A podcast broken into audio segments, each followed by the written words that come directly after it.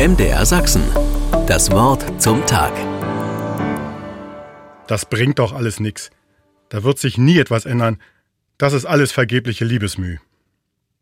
Solche Aussagen begegnen mir viel zu oft in Gesprächen. Steht vermutlich die Sorge dahinter, dass alles immer gleich schlecht bleibt. Erschreckend. Ich wünsche mir andere Einstellungen zum Leben. Daher freue ich mich besonders, dass es solche Tage wie heute gibt. Denn heute ist Gegenteiltag. Eine Art Gedenktag.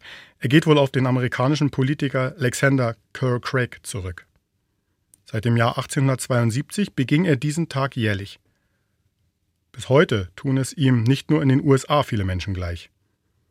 Wenn also heute jemand sagt, ich kann dich nicht leiden, dann ist das womöglich ein besonderes Kompliment und meint, ich mag dich. Ein Tag, an dem man mal genau andersherum denkt. Das Unmögliche in Blick nimmt und ausspricht. Die Welt steht plötzlich Kopf. Wenn ich in der Bibel lese, dann fühle ich mich an so mancher Stelle wie am Gegenteiltag.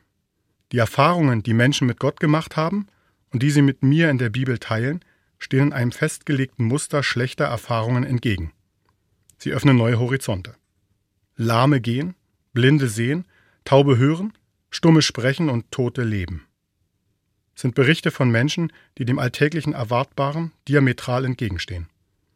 Geschichten, die die Tür offen halten für andere Erwartungen, für Neues, anderes, Besseres. Es sind diese Erfahrungen, die eine hoffnungsvolle Lebenseinstellung ermöglichen. Eine Einstellung, über der Gottes Versprechen steht, dass Lebensfeindliches nicht immer einfach so bleibt.